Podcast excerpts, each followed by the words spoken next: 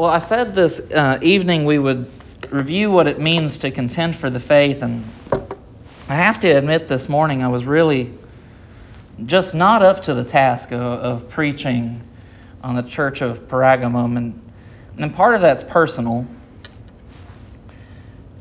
One of my personal convictions lately, just in, in my walk with God, has, has been that I have a tendency to be ready to fight. I grew up fighting. And sometimes it's hard to take somebody out of that attitude. And there's a story in the Southern Baptist Convention in the 70s whenever they were going through what's referred to as the conservative resurgence.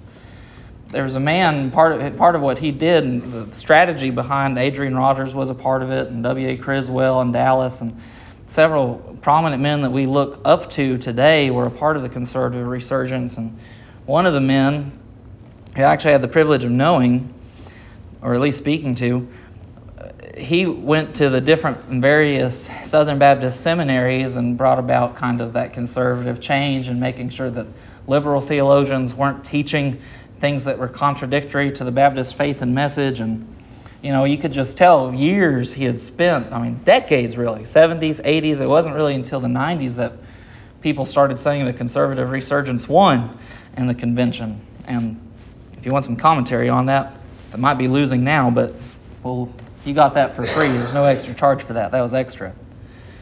But this guy was really on the top in terms of respect and renown and everything else.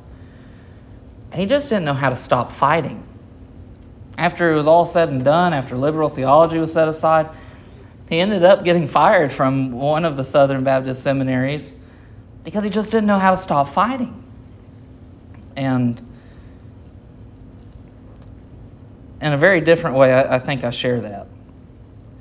I have a tendency to want to protect doctrine so much that sometimes I really miss the spirit of the gospel that tells us to address things with gentleness and patience and to seek mercy and all these various different elements. And so, turning this morning to the church in Pergamum, I was almost like, wait a second, God, why would you bring me here?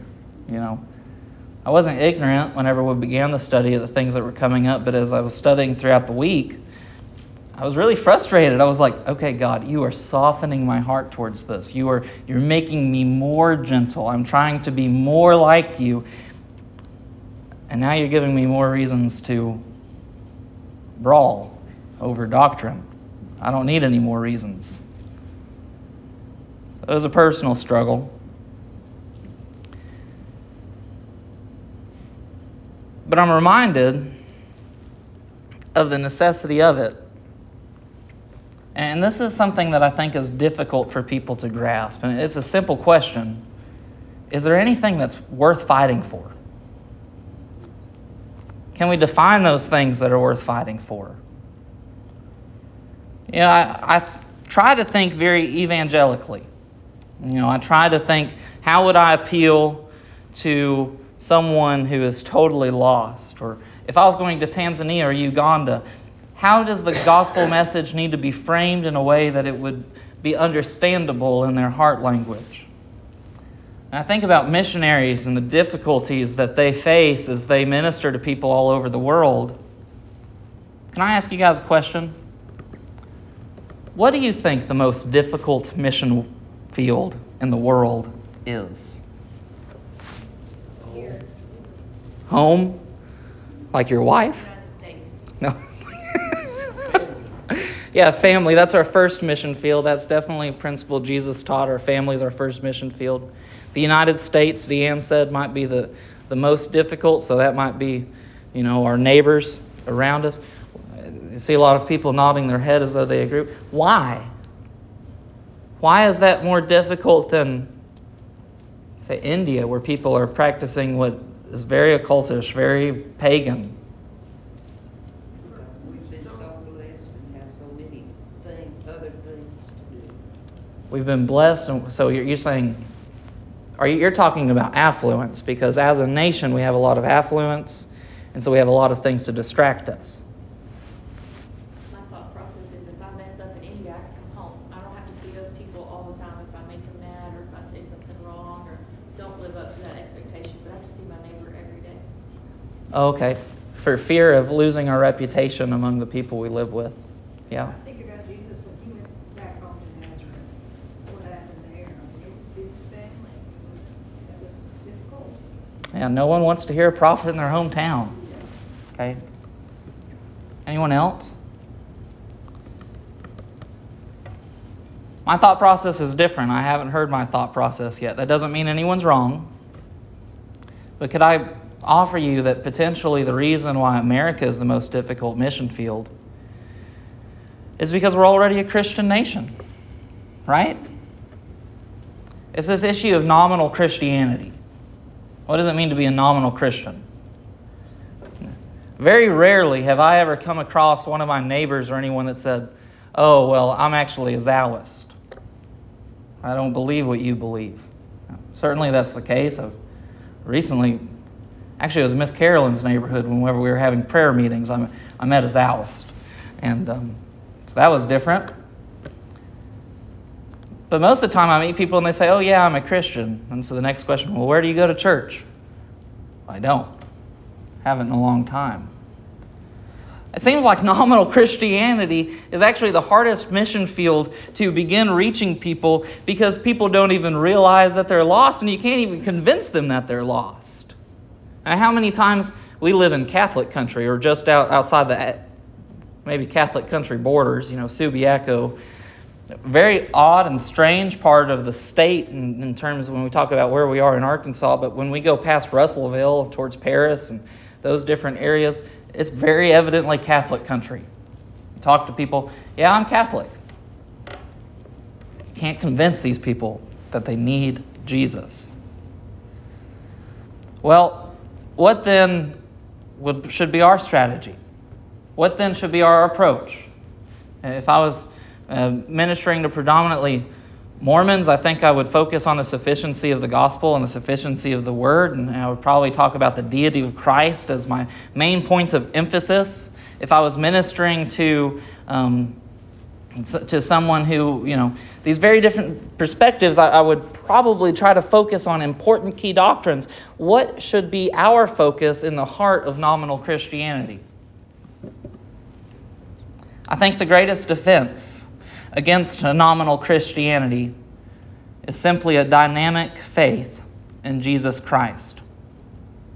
And so I want to read the entire book of Jude as we consider what it means to contend for the faith. The Bible says, Jude, a servant of Jesus Christ and brother of James, to those who are called beloved in God the Father and kept for Jesus Christ, may mercy, peace, and love be multiplied to you. Beloved, although I was very eager to write to you about our common salvation, I found it necessary to write appealing to you to contend for the faith that was once for all delivered to the saints. For certain people have crept in unnoticed who long ago were designated for this condemnation ungodly people who pervert the grace of our God into sensuality and deny our only Master and Lord Jesus Christ. Now I want to remind you, although you once fully knew it, that Jesus, who saved a people out of the land of Egypt, afterward destroyed those who did not believe. And the angels who did not stay within their own position of authority, but left their proper dwelling, he has kept in eternal chains under gloomy darkness until the judgment of the great day.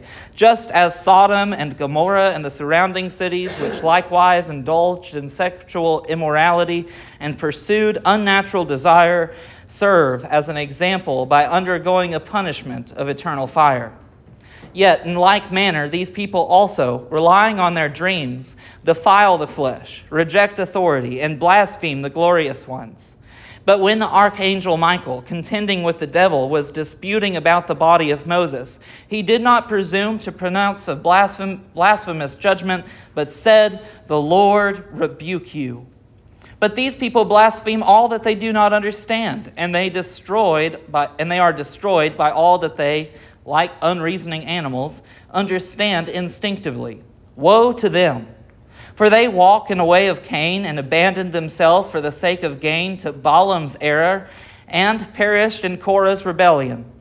These are the hidden reefs at your love feasts, as they feast with you without fear, shepherds feeding themselves, waterless clouds swept along by winds, fruitless trees in late autumn, twice dead, uprooted wild waves of the sea casting up the foam of their own shame, wandering stars, for whom the gloom of utter darkness has been reserved forever.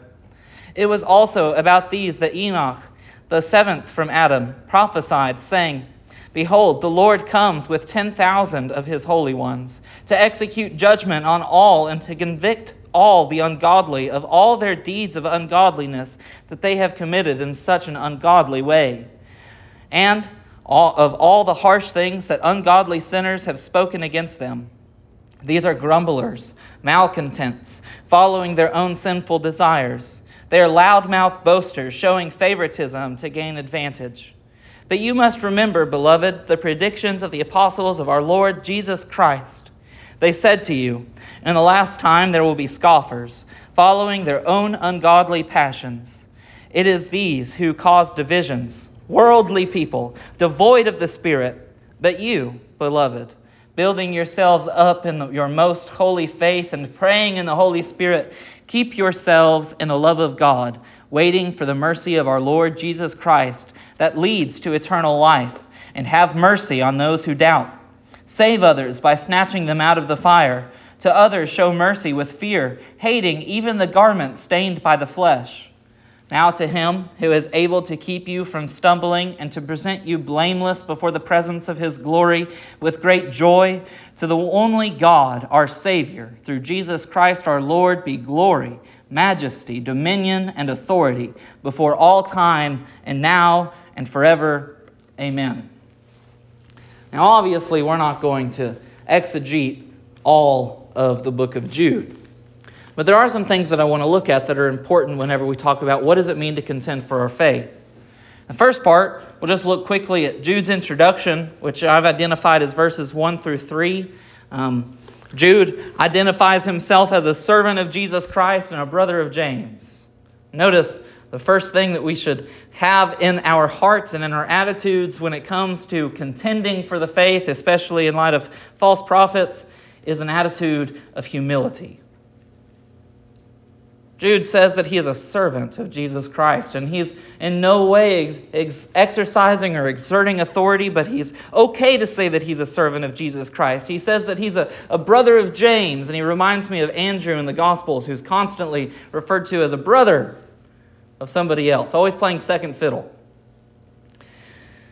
Now, in actual fact, if Jude was the brother of James, the one who wrote the book of James, that would mean that Jude is also the half brother of Jesus Christ. Don't you think that would be a more appropriate introduction for an apostolic letter? Jude, the half brother of Jesus Christ. But we see his humility. It comes out as he introduces himself, the first words, a servant, literally a slave of Jesus Christ. To those who are called, we look at the book of Jude, and, the bulk of it delineates not only what false teachers look like, but it also itemizes what judgments await them. And that, that can be something kind of scary for us to look at as we read about God's wrath, His deliverance, the things that He's going to bring upon false teachers. And I, I do believe that there is a special judgment for those that hold positions of authority, especially within the church, and abuse it. It's something to fear. But he writes to those who are called. Those judgments, then, why are they there? Why does the bulk of this book tell us what false teachers look like and why they should be avoided? It's simply that it's a warning. Jude is confident that those that are receiving this letter are called. They're called. They're called by God. Beloved in God, Father, and Jesus Christ. Not only that, but they're sanctified. They're set apart. They're made holy for God. And then Jude says, I was very eager to write to you about our common salvation. I share Jude's sentiment. I was very eager to talk about how wonderful life in Christ is, how peaceful it is, how blissful it is.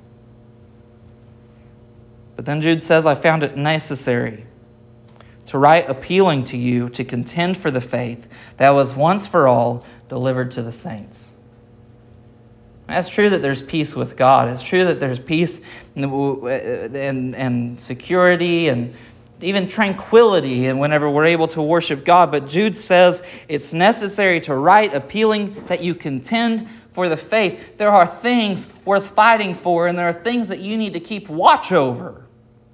This is a letter to a first century audience, and, but I think it's also a letter to the church throughout all ages. It's a timeless letter. He begins to give us a warning.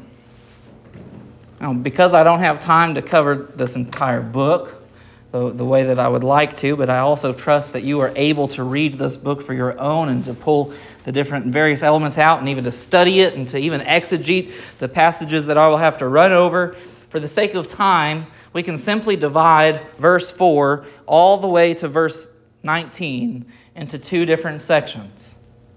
First, how do we identify false teachers? And second, what is the judgment that awaits them? I've made a list of 17 of those distinctive elements that identify false teachers. They're ungodly, they're carnal, they are their own Lord. They defile the flesh. They reject authority. They speak evil of godly men. They reject that which confuses them. They do not reason. They're selfish. They cannot deliver on what they promise. Their opinions drift. They're always complaining. They want to impress people in order to put them under subjugation. They want to be liked so that they themselves can be elevated. They are divisive. They are sensual. They do not have the Spirit of God. For the sake of understanding, we can group these into three categories. That's the way my brain works. Are you guys tracking with me so far? If we look at this entire chapter, this whole book, 17 distinctives that identify what false teachers look like. We can categorize these into three areas. First, that they reject the truth. False teachers simply reject the truth. This begins in verse 4 whenever Jude says that they are ungodly. God is the source of truth, He's the source of all truth. Those who are ungodly do not have truth that is outside of them. Rather, they respond to the truth that is in them. They use language like, well, God led me in this direction to justify things that are ungodly. Well, it might be truth that the Spirit of God leads each individual and gives us the burdens and desires of our heart. That is only true and can be tested by the fact that it does not contradict Scripture. Anyone that tells you that God has led them in a particular direction and it contradicts Scripture, they're full of baloney. God does not change. He is not man that he should change. Second, they reject that which confuses them. This is in verse 10. But these people blaspheme all that they do not understand. This is what scares me the most when I look at the church today. And I don't think it's an issue of compromise as, as much as I think it's an issue of complacency, but I might be wrong, and we'll just let the Bible speak for itself, and you can decide what the Spirit of God is saying. These people blaspheme all that they do not understand. They're faced with something that doesn't make sense to them, and they, therefore it must be stupid. Has anyone ever done that before? Doesn't make sense to me, must be stupid. Two things that I would point out. God says that if we have fellowship with Him while we walk in darkness, we lie and do not practice the truth. It is possible to deceive ourselves into thinking that we are the people of God while we walk in darkness. And the fruit of our own lives proves that we are lying and do not have fellowship with God considering the issue of being led astray and, and being confused. 1 Thessalonians, Paul writes, with all wicked deception for those who are perishing because they refuse to love the truth and so be saved. Therefore, God sends them a strong delusion so that they may believe what is false. Consider the reality and, and the heartbreak of sin is not just that, that sin causes us to do what is wrong from a moral perspective, but that it actually blinds us from what is true. Therefore, if you have a false teacher, and they're in front of us, and they're, they're, their false teacher is speaking to us, the The reason they don't understand some things, it could just be immaturity, but it's also very possible that God has given them over to the desires of their hearts. Paul uses that language in Romans chapter 1, has given them over to the desires of their heart that they would be deluded into accepting what is false. They do not reason. Uh, this is something that is, is missing in the church today. The ability to reason over Scripture. In Acts chapter 16, we find the example of the Bereans. I think I might be misquoting that. It's in the book of Acts. But we find the examples of the Bereans. Men who, when they woke up in the morning, went to the synagogue so that they could open up the scrolls and they could contend with one another over the meaning of Scripture. Today, we've become so haphazard that we just accept things as truth without actually contending with one another. We don't have discussions, and, and even trying to have a discussion prompts um, accusations of discourse. You expect the church to grow when we can't reason from Scripture what it is actually saying or how it applies to our life? It's no wonder we have immature baby Christians. They don't know how to reason. So, too, is the mark of a false teacher, someone that refuses to reason, someone that doesn't explain why they believe what they believe, and someone that cannot handle any opinions that are different than theirs. Scriptures tell us to always be prepared to make a defense to anyone who asks you for a reason for the hope that is in you. Someone that cannot obey this command is more than likely a false prophet. They cannot deliver. What do I mean by that? If you look in verse 12, Jude uses this, this imagery, and the same imagery, imagery is used by Peter, but to say that they are clouds without water. They are fruitless trees in late autumn. They're twice dead and they're uprooted. What's the problem with a well that has no water inside of it? It's useless. It's a problem with a teacher that does not teach. A waste of everybody's time. What is the problem with a cloud that doesn't bring forth water? And put yourself in the mind of the first century where agriculture would have been a bigger deal than it is today. It's just a really big disappointment. They cannot deliver on what they offer namely because they're trying to offer something that the Bible has never promised. Their opinions change. Problem when you have truth that is inside of you rather than truth that is outside of you, like a revealed religion, like true Christianity, is now your opinion is subject to whatever the, the, the popular opinion is. So our opinions change. This doesn't mean that changing position makes you a false prophet. If you change position and it's based on reason, if you change position and it's based on godliness and truth, that's a very good thing that you've changed position. Some might even call that repentance. Brother Wade and uh, my, my pastor at Temple, he, he always told me, you know, he was a Calvinist before he went to seminary, and then he got to seminary and he had to repent of his Calvinism. Some people would say amen to that.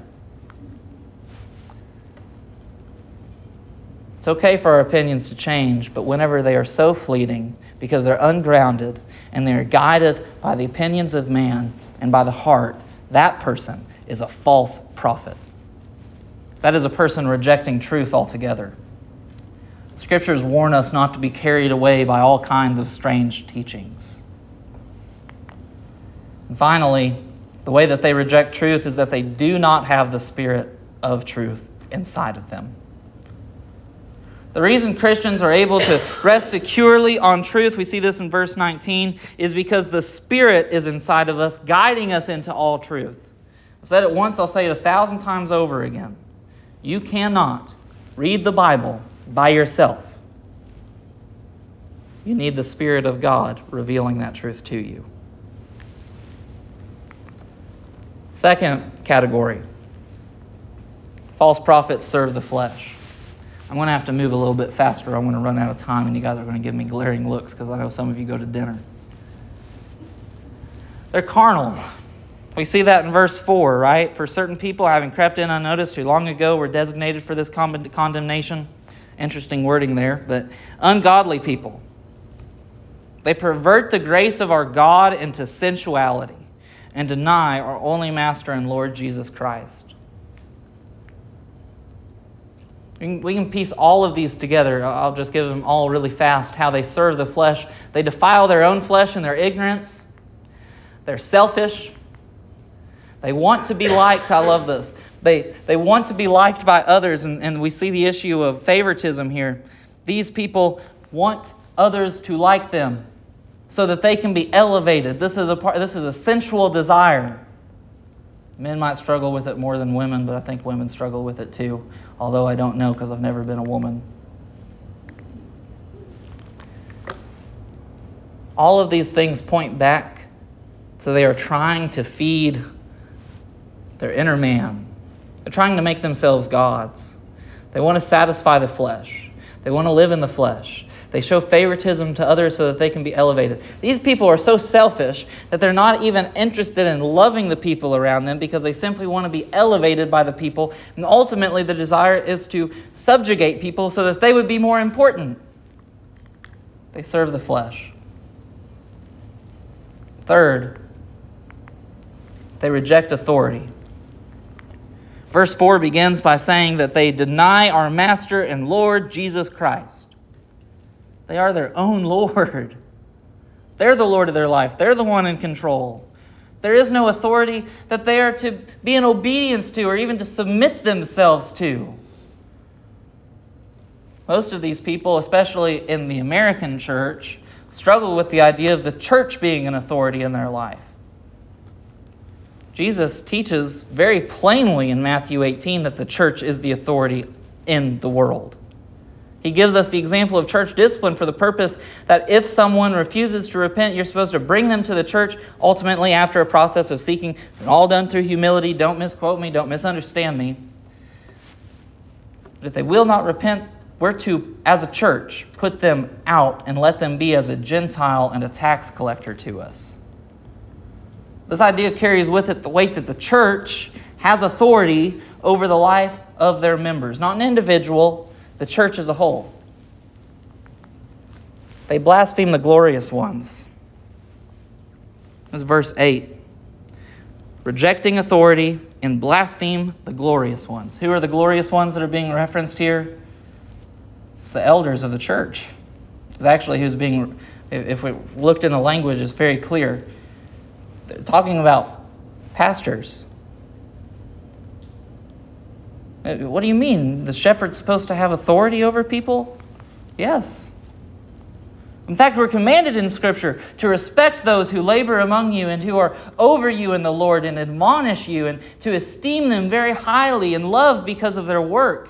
Be at peace among yourselves. This isn't just an authority of the pastors, but glorious ones it's also the word where we see saints. Church members are supposed to submit to the authority of one another in their life. They reject authority, they're always complaining.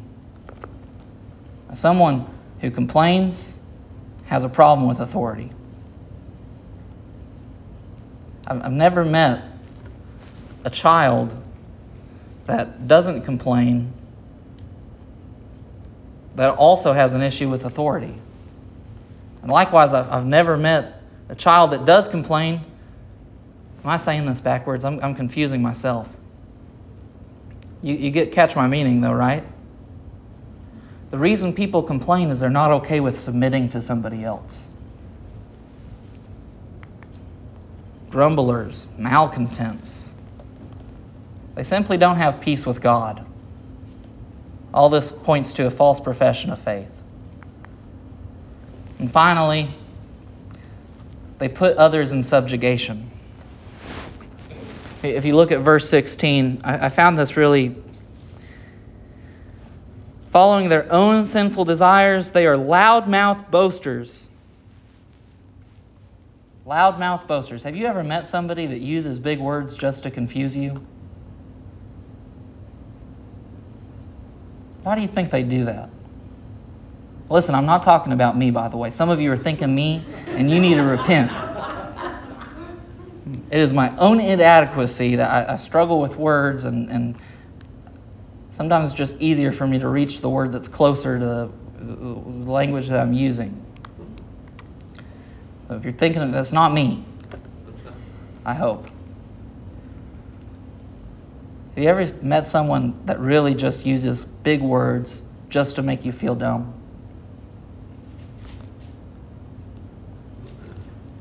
That's a way of making people submit to authority. We see this in the political scene all the time today. People trying to control the language that is used in debates.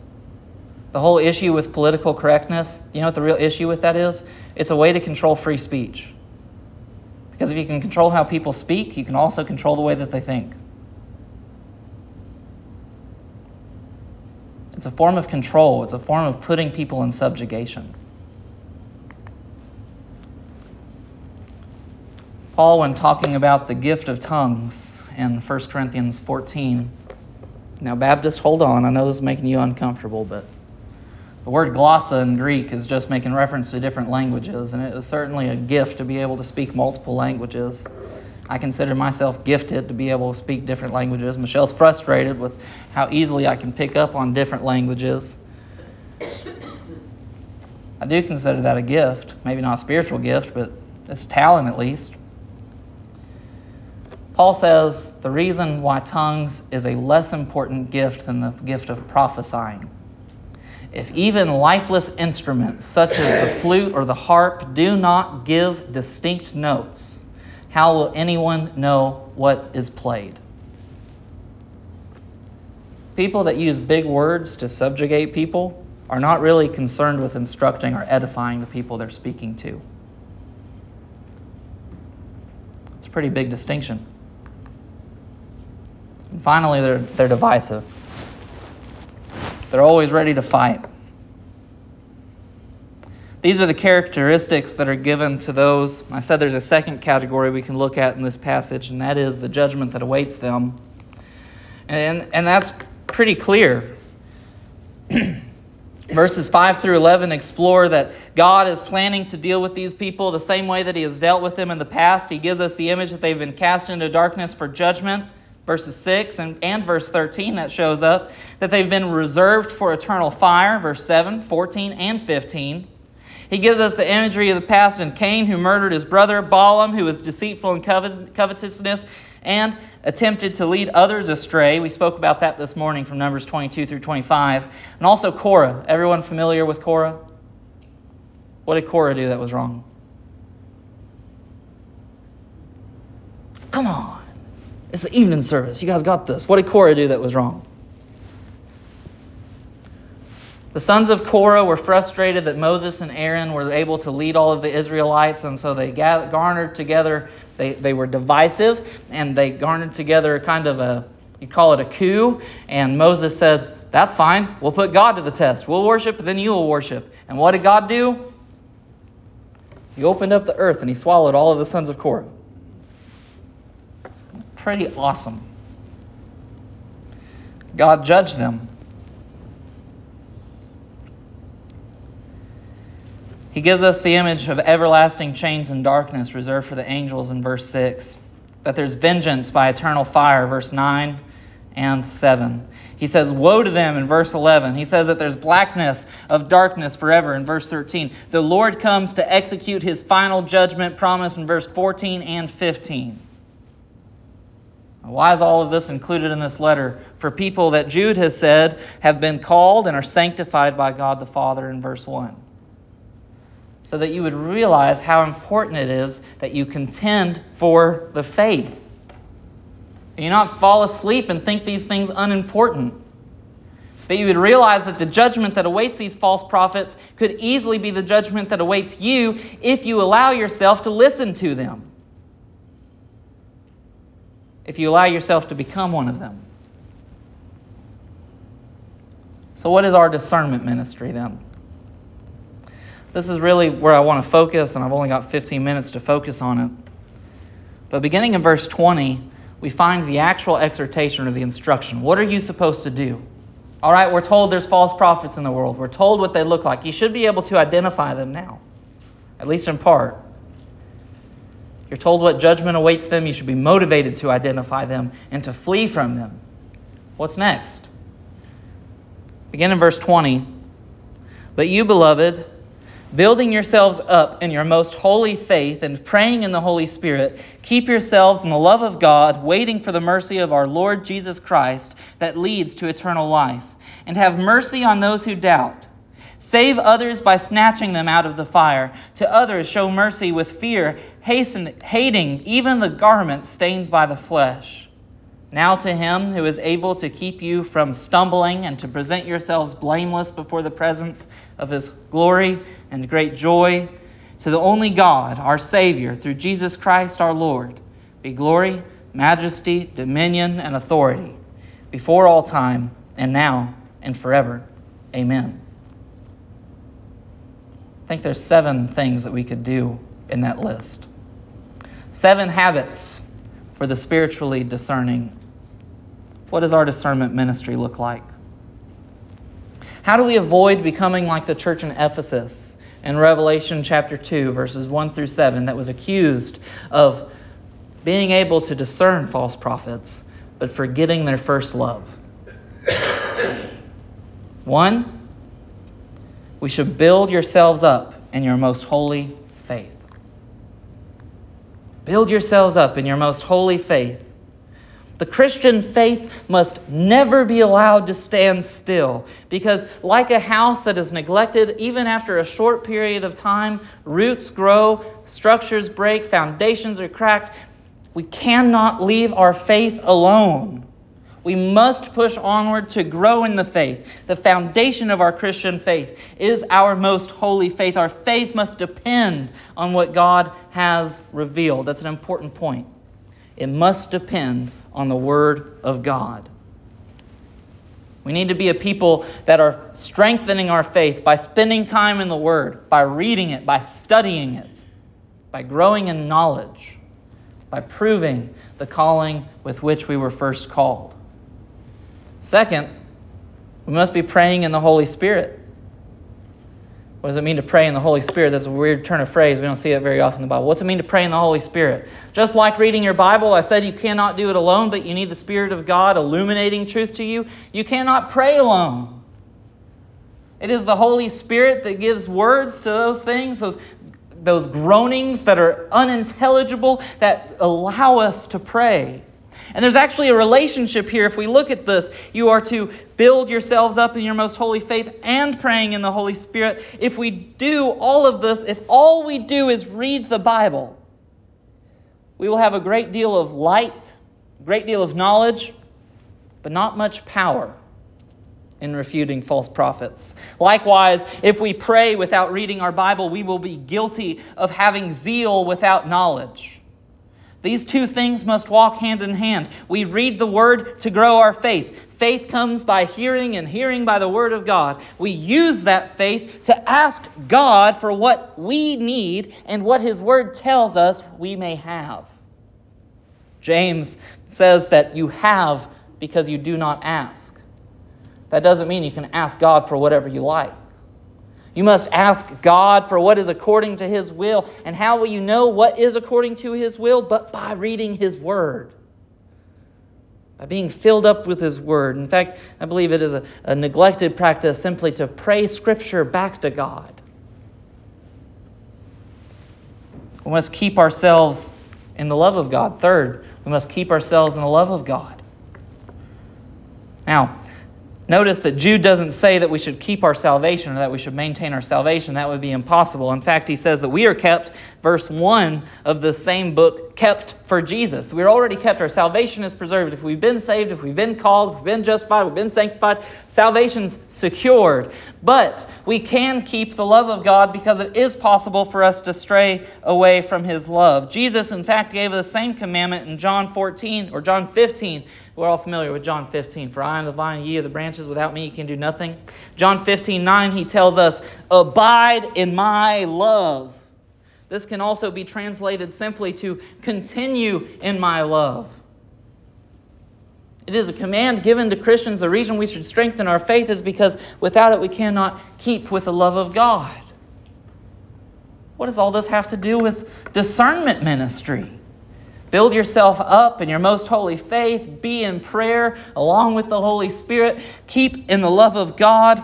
What could possibly come next if we keep reading? It's waiting for the mercy of Christ that leads to life. You see, where I think discernment ministry often turns course and where it often goes wrong, for some reason, men think they can save the world. You can't save the world. There's not one among us that can save the world. Christian faith means being patient for the one who actually can save the world, waiting for the mercy of Christ that ultimately leads to life. I've never met a false prophet that has repented of their sin because somebody got on Facebook and left a, a, a very well worded, well thought out, very rational rebuke. I've tried it myself and it's, it's never been fruitful.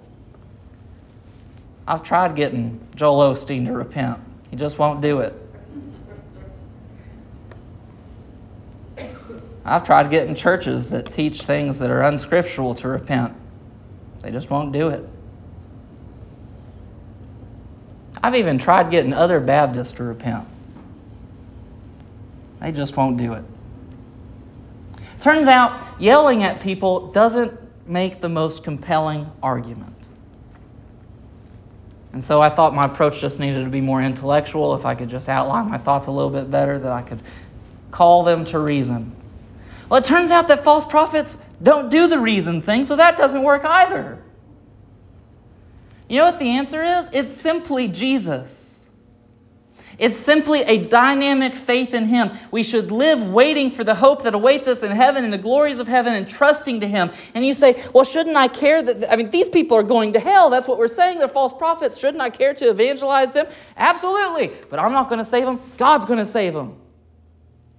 I need to proclaim the truth. I need to live the truth in my life. And only then, maybe then, I might be ready to have mercy on those who are doubting. Who are we talking about here? But I, I think this is making reference to those who are children in the faith. And these are the people that are mo- the most susceptible to being led astray by false prophets.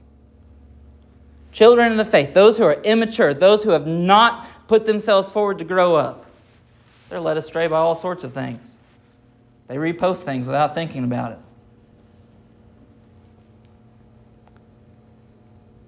If you tell a child not to do something, what do they do? Yeah, they do it. How do teachers maintain classroom order? Do they reason with children? I, I, Michelle and I talk about this all the time. I say, listen, you're smarter than they are. You have to outsmart them. Mean, that's, how, that's how I have to deal with my children, right? I literally have to outsmart them. I have to make them want to do the things that they need to do. Now, if I just tell them to do it, well, they're, they're, they're children. They're, they're going to do whatever they want. Don't draw on your, don't draw with crayons on your wall. They're going to draw with crayons on their wall. If I give them a piece of paper instead to draw with, they still might draw on the wall with crayons, but they're more likely to use the paper that I gave them because I've given them an outlet for that. What are we to do with young Christians, those who are struggling with doubt? We're to shepherd them. We're to be patient. We're to be merciful with them the way that Christ has been merciful with us. We're to preach the gospel to them in a loving and gentle way. But then we also have to be willing to save others. What about those that have jumped ship? What about those that we would even call apostate? We should be willing to go and save them, but we should do so with fear. Look at verse 23. Save others by snatching them out of the fire. Does anyone go into the fire without preparing themselves? You should be prepared. You should be willing to show them mercy and with fear that you would protect yourself, that you would not be drawn into them. This phrase, hating even the garment stained by the flesh, this is a Jude's most likely writing to a Jewish audience here. And so the idea here is Jews were so preoccupied with the idea of cleanliness and cleanliness and purity and holiness that if somebody were defiled by sin and they touched even the hem of their clothes, that clothing was to be defiled as though it carried sin on it. You've heard it said that we should hate the sin and love the sinner. It's true. We should hate even the garment defiled by sin. We should go in with our guard up, ready to preach the gospel. You guys are ready for this, aren't you? It says seven habits for the spirit. Do you think there's a bon- room for a bonus one in there? What's the seventh one? First a list of 17, now a list of seven. We need to have confidence in God. The way that Christians are to practice a discernment ministry is first to protect ourselves, second, to protect those that are around us, and third, to save those who are in the clutches of Satan. to trust God with the ability to deliver anyone who professes faith in Christ. I think some of us has forgotten this so much, and what concerns me the most about discernment ministry is that I, I, I see many people who are so prolific in denouncing false teaching that I don't think they would even be willing to accept true repentance if they saw it. Guys, I think the gospel is so powerful that the vilest people that live in this world can show real fruit by professing faith in Christ. Who's the most who's the vilest people in our society today? Pedophiles? They'd be up there. Drug addicts? Maybe not. I'm a little bent on that because I was raised by drug addicts, so I have a peculiar sensitivity to that, but we can justify that by saying that they're victims of a disease. What about parents who abuse their children on drugs? I believe the gospel can touch their heart. I believe that Jesus can change lives in ways that we wouldn't possibly believe. Verse 24 To him who is able to keep you from the stumbling and to present you blameless before the presence of his glory with great joy. We can never, ever, ever lose sight of the fact that we are just as guilty, just as culpable as the most vile person in our society, and that it is only by Christ that we are able to be presented as blameless before the presence of God. It's only with that attitude of humility that we can write, as Jude says, a servant of Christ. And it's only with that kind of attitude that discernment will ever have an actual impact on the world. We have to believe in the power of the gospel. As simple as it sounds, as cliche as it sounds, you've probably heard it your whole life. If we lose sight of the sufficiency of Jesus Christ, we will have no power. You will not save the world. I will not save the world. Christ will save the world, and it will be through our obedience to Him. We must realize that He is our Savior, not the other way around. Got two minutes. Any final thoughts before we dismiss?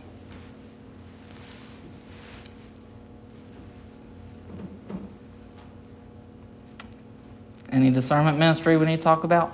You guys want to talk about Benny Hinn? All right. That's all I've got. Let's pray and be dismissed. Father in heaven, I ask that you'd bless this group of people.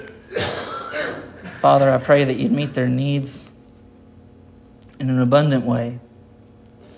God, that you give them things that will protect them from being distracted by this world, that you would give them contentment in their heart, that they would be ready to serve you, God, that they'd be willing to sacrifice for you, God, that we would all be willing to give everything up for you. And that through a true and dynamic faith in you, that the world might see the true light of the gospel shining out Denver Street Baptist Church in Greenwood.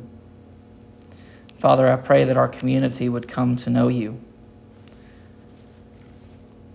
Father, I pray that you would save the vilest among us and give us a heart to care for them, to love them, to be gentle and compassionate with them. God, I pray that you would send this church the lost and the destitute, and that you would give us the energy and the zeal that we need to be ministers to them. In Jesus' name I pray. Amen.